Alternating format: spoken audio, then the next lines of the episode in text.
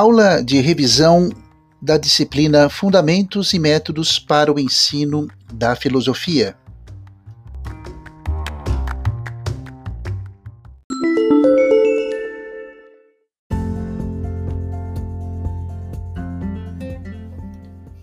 Conceitos e fundamentos para o ensino da filosofia. É particularmente interessante quando nos dedicamos a trabalhar sobre fundamentos né, do ensino da filosofia, como ensinar a filosofia, será que é um método especial para o seu ensino?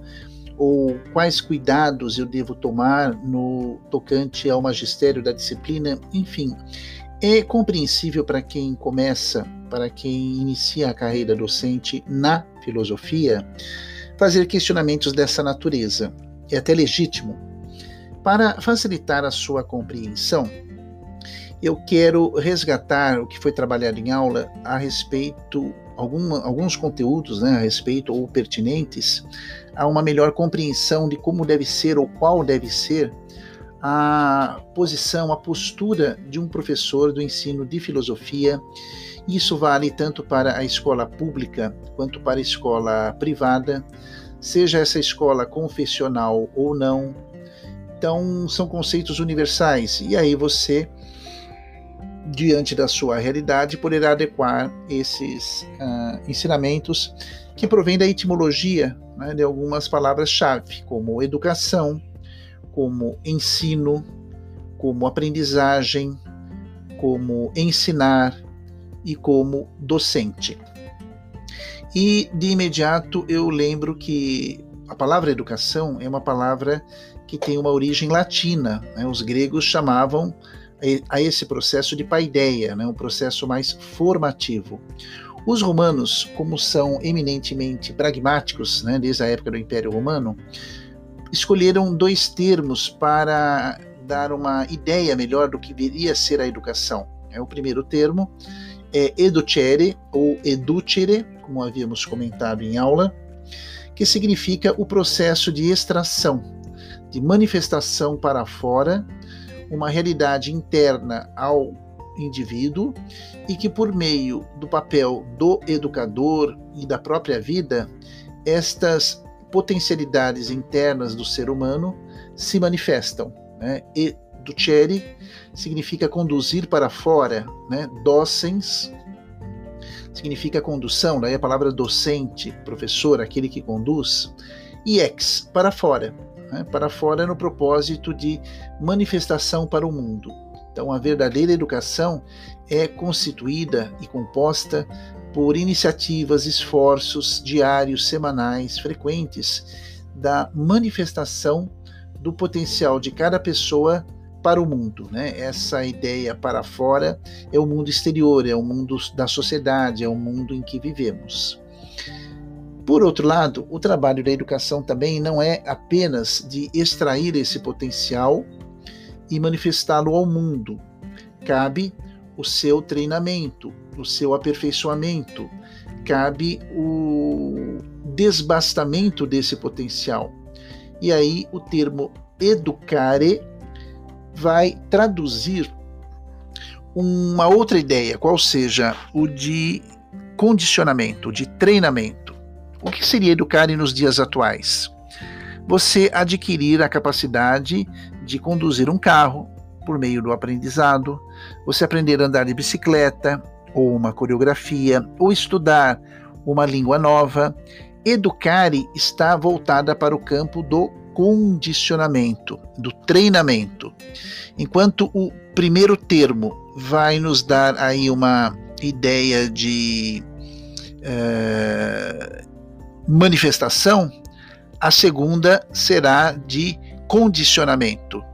Então, educare e educere unem-se numa mesma e única realidade, que é o processo educativo, do qual o professor né, vai ter aí um papel extremamente importante. Eu já comentei anteriormente, professor vem do latim docens, docente, é aquele que conduz. Isso é, é, muito interessante porque o professor não é o, o detentor do saber, né? aquela figura inalcançável. Não, ele é um condutor, é alguém que conduz, que caminha junto, que vai até o, o, o aluno, que também possui uma etimologia antiga, né? hoje não se usa mais isso, aquele que é desprovido de luz. Alumine, no latim, significa aquele que é sem luz. E qual é essa luz? A luz do conhecimento. Que o, que o professor, né, aquele que professa, aquele que dá o testemunho, vai ajudá-lo a alcançar. Hoje, o termo aluno é substituído pelo termo estudante, né, aquele que estuda, aquele que busca, né, aquele que traz a sua luz também no seu histórico de, de vida. Então, falamos sobre educação, educere, educare, falamos da figura do professor, do docente, e agora o verbo ensinar. O que significa isto? Ensinar. Ensinar vem do latim insignare, cuja tradução é deixar um sinal, deixar uma marca. Quem ensina deixa a marca do seu trabalho indelével na alma das pessoas. É como se fosse uma tatuagem na alma, né? Aqueles que nos marcam. E é claro que você certamente lembra de algumas pessoas, mestres, que marcaram ou marcam a sua vida. Pois bem, eles ensinam.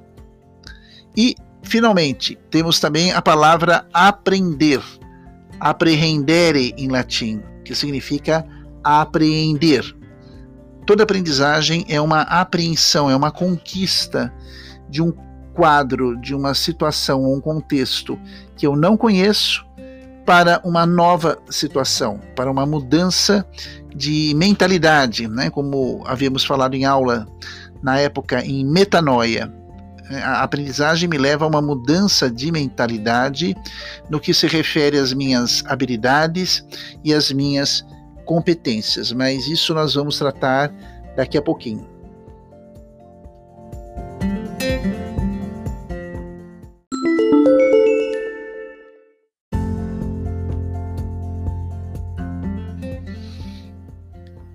Habilidades e competências. Quando tratamos do ensino da filosofia, é compreensível que a preocupação por parte do professor incipiente, da professora que inicia, tentar escolher aquele método perfeito que vai funcionar em todas as aulas, que os alunos vão estar sempre muito motivados e sempre vai ser um sucesso. Então todos buscam aí uma espécie de uma receita de como fazer para dar certo. Metodologicamente, é talvez mais importante, antes de escolher o método, que você conheça o seu aluno. Aristóteles definia que o homem é um animal linguístico, que nós nos comunicamos, nós falamos, nos entendemos por meio da linguagem. E como bom realista, né, o filósofo vai priorizar uh, as ferramentas que nós possuímos corporais, né, os órgãos sensoriais, como a fonte desse conhecimento. É, isso é extremamente atual hoje na área da comunicação, da retórica, da oratória, na época, né, o próprio trivium. Situações em que o conhecimento do mundo, segundo Aristóteles, se dá por meio dos canais sensoriais, a saber, a visão, a audição, o tato, o olfato e o paladar. Como uma tábula em rasa, Aristóteles afirma que o ser humano nasce com uma folha em branco e nós preenchemos com os conteúdos das experiências oportunizadas. Ora, o canal pelo qual nós vamos nos comunicar com a mente das pessoas e elas conosco são os canais de comunicação. E na aula, na época, frisamos, explicamos para você que no Ocidente três canais são muito priorizados na educação e na própria comunicação que são o canal visual, o canal auditivo e o canal sinestésico, que passo a explanar nesse podcast. O canal visual, pessoal, valoriza a imagem e tudo o que está nela caracterizado: tamanho, forma, cor, proporção, ordem. Pessoas visuais valorizam muito isso. Né? Eu preciso ver para crer, dizia o apóstolo é necessário que a pessoa visual é, consiga enxergar a informação, o texto, o gráfico, a tabela. São pessoas muito observadoras, pessoas que observam, notam pequenos detalhes que quem não é visual pode deixar passar batido. As pessoas visuais, o aluno visual, gosta de ter tudo anotado. Ele gosta de mensagens de, de smartphone, de redes de comunicação, onde haja texto, onde haja muita cor, ele é muito observador nas suas coisas. Geralmente, o visual pode vir a se tornar uma pessoa muito organizada para que tenha tudo visível aos seus olhos. Alunos visuais geralmente sentam ou na frente da sala ou no fundo da sala, e o propósito é o mesmo: ter o controle visual de tudo e de todos. Então é interessante você, como futuro como futura professora, entender que um terço, exatamente isso, um terço, 33,3% da sua sala é composta por alunos visuais. Então, seu esforço será em utilizar a língua, né, falar a língua do visualizes, para que você consiga alcançar o entendimento e conquistar o interesse desse público. O canal auditivo. Aristóteles nos ensina que a palavra, o som, o timbre, o volume são mais importantes para esse público. Pessoas auditivas, sejam elas falantes, sejam auditivas, sejam elas ouvintes, valorizam muito o diálogo, a música, o silêncio, a conversa, o debate, a fala, né, o ritmo, a entonação da voz, a impostação da voz. Se você tem um parente, uma amiga, um conhecido que tenha esse perfil, eles guardam impressões de conversas há muitos anos. Ou então, quando você liga para eles ou conversa com alguém, a pessoa, pelo timbre da voz, percebe se você está bem ou não. É muito interessante, né?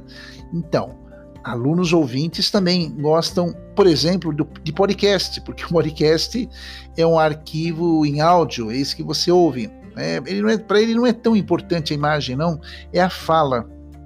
Quando utilizam é, aplicativos de comunicação, né, preferem gravar a mensagem a escrevê-la, eles não têm muita paciência.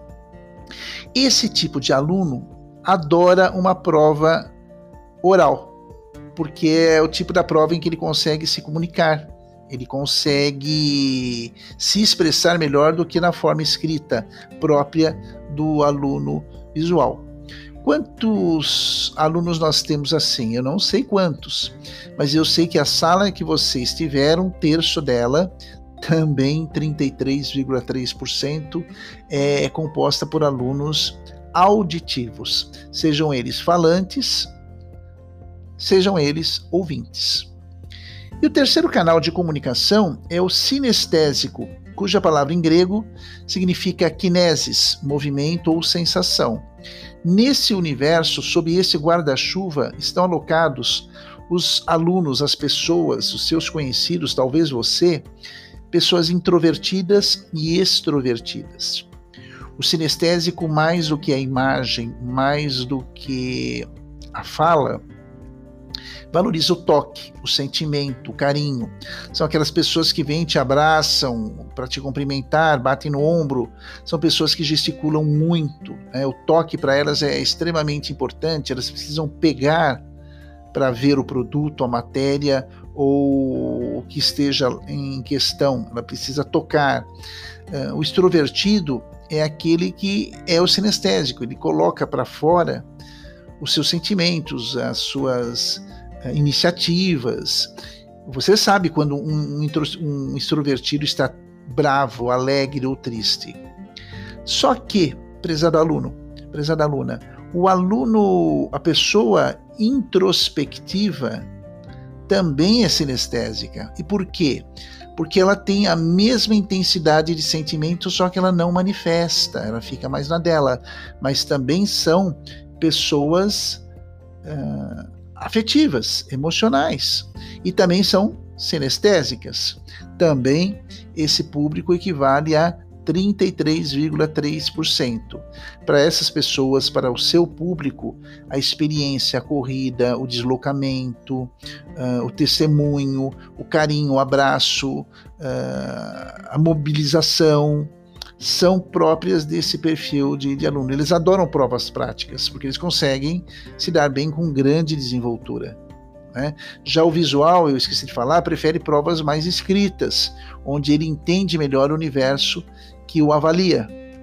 Qual que é a melhor aula, qual que é o melhor professor? Fechando esse tópico. Aquele que é poliglota, que saiba falar o visual, o auditivo e o sinestésico. Convido você a pensar na sua prática pedagógica.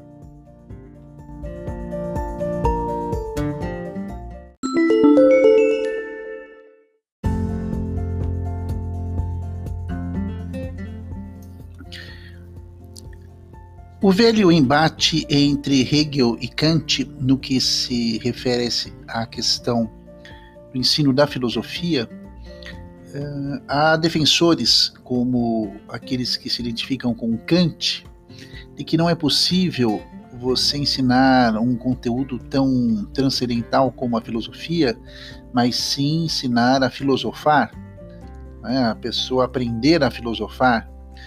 Por outro lado, Hegel nos traz a necessidade, talvez pelo seu vínculo com a história, né, de se conhecer o conteúdo, de se estudar filosofia, para que a pessoa depois, e muito tempo depois, venha a filosofar. O importante é que você entenda que as duas dimensões se atualizam e se complementam. Filosofia, experiência ou conteúdo?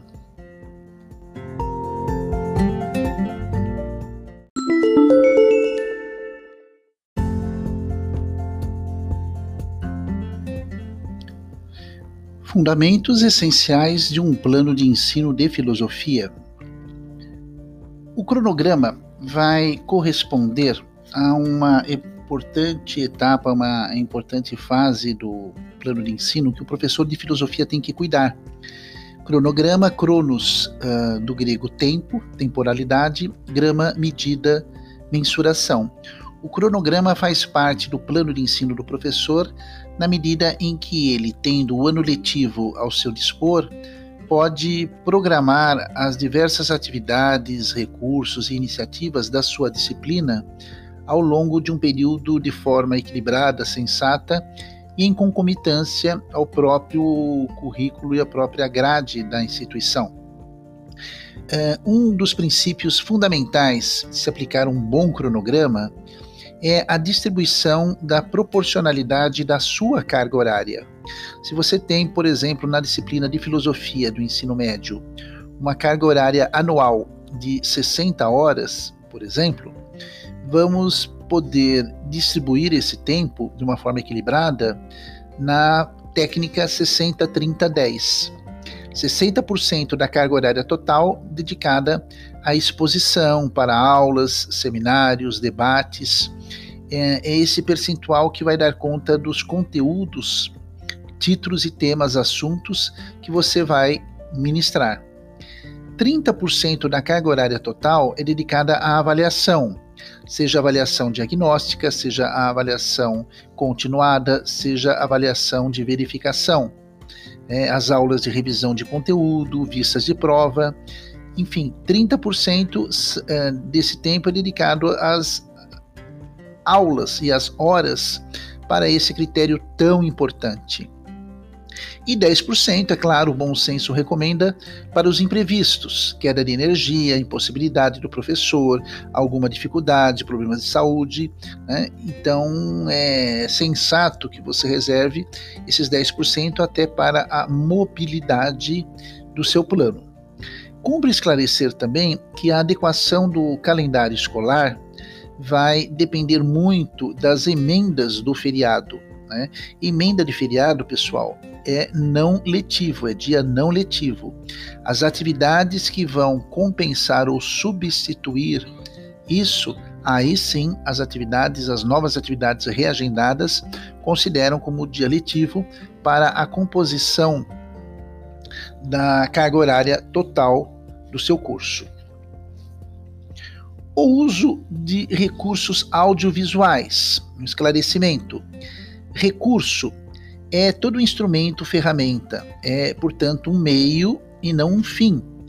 Os recursos devem ser explicitados no plano de, de curso que você monta. Né? Alguns tipos, por exemplo, até para você ilustrar melhor o seu trabalho: aparelho de som, o videocassete, uh, um mimeógrafo, lembram do mimeógrafo? Do estêncil, o próprio computador num laboratório de informática, um data show.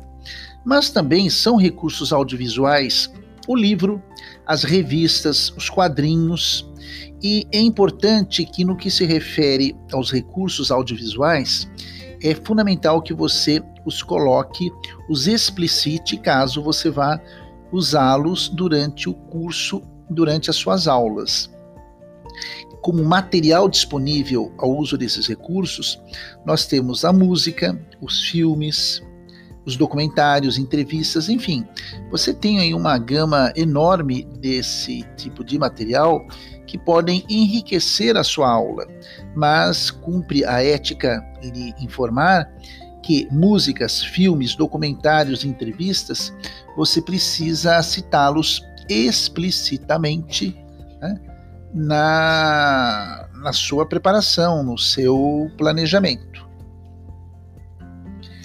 O emprego desses recursos né, audiovisuais é sempre para complementar, pessoal, aperfeiçoar, esclarecer, atualizar, reforçar os conteúdos da sua aula, que aí sim deve ser uh, expositivo dialógica. O recurso nunca substitui a aula, a argumentação. E por quê? Né? Alguém pode questionar com todo direito. Por que, meu querido, minha querida, a reflexão filosófica é processada pelo diálogo, é uma relação interpessoal, né? é um processo ativo.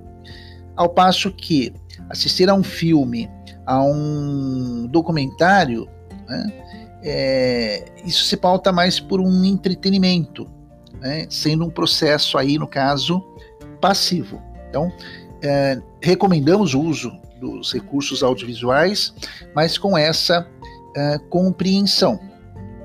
É, tanto que eu passo agora aqui a apresentar algumas vantagens e desvantagens desses recursos. Quatro vantagens: é um processo dinâmico, há uma quebra da rotina quando se passa um filme, um documentário.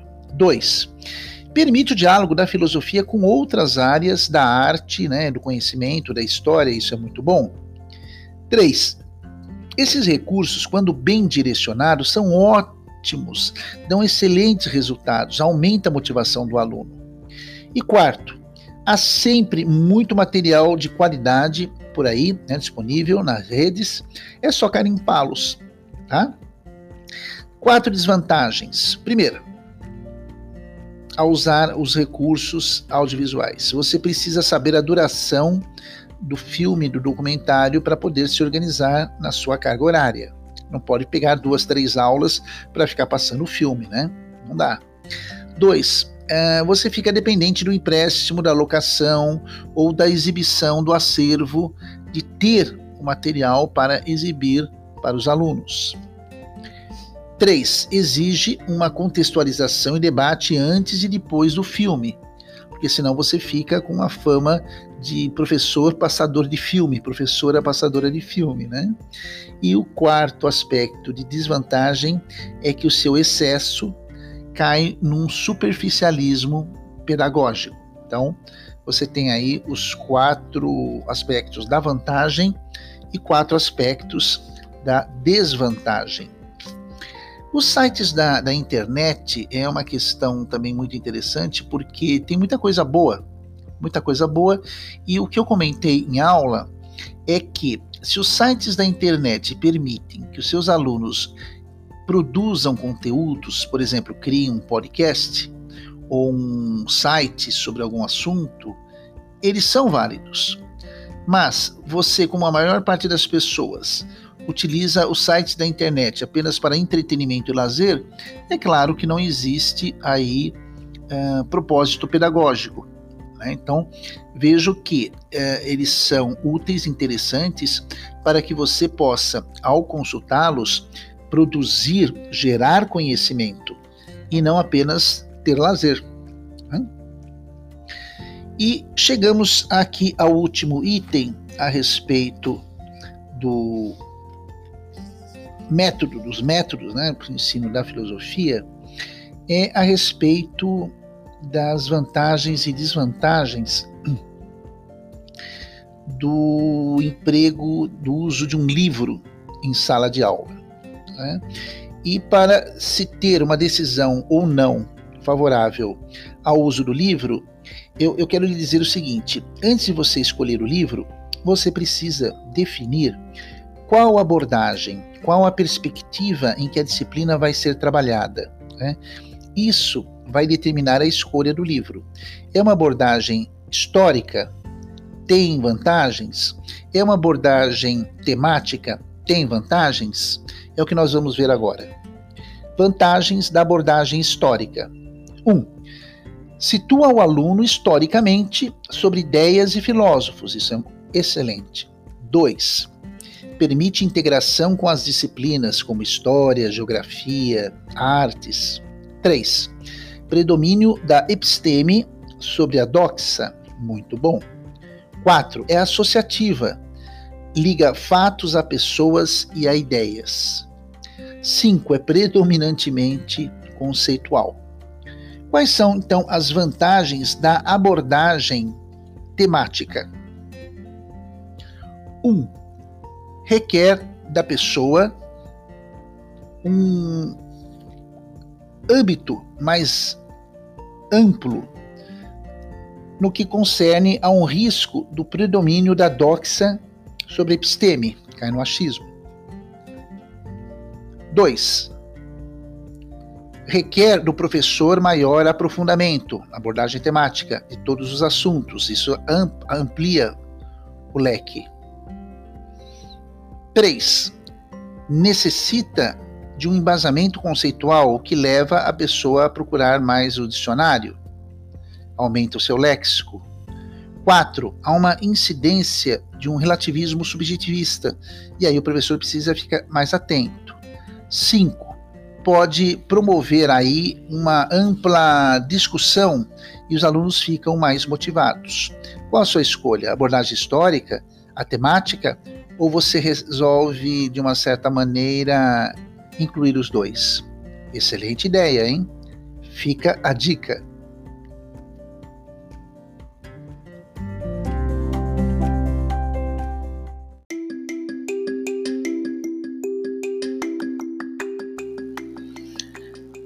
Chegamos ao fim de mais um podcast e eu quero agradecer muito a sua audiência, o seu carinho, a sua participação aqui em nos seguir e espero que esses conteúdos, de uma certa maneira, possam alargar o seu cabedal e os seus conhecimentos. Um grande abraço, muito obrigado, até a próxima oportunidade. Fique na luz.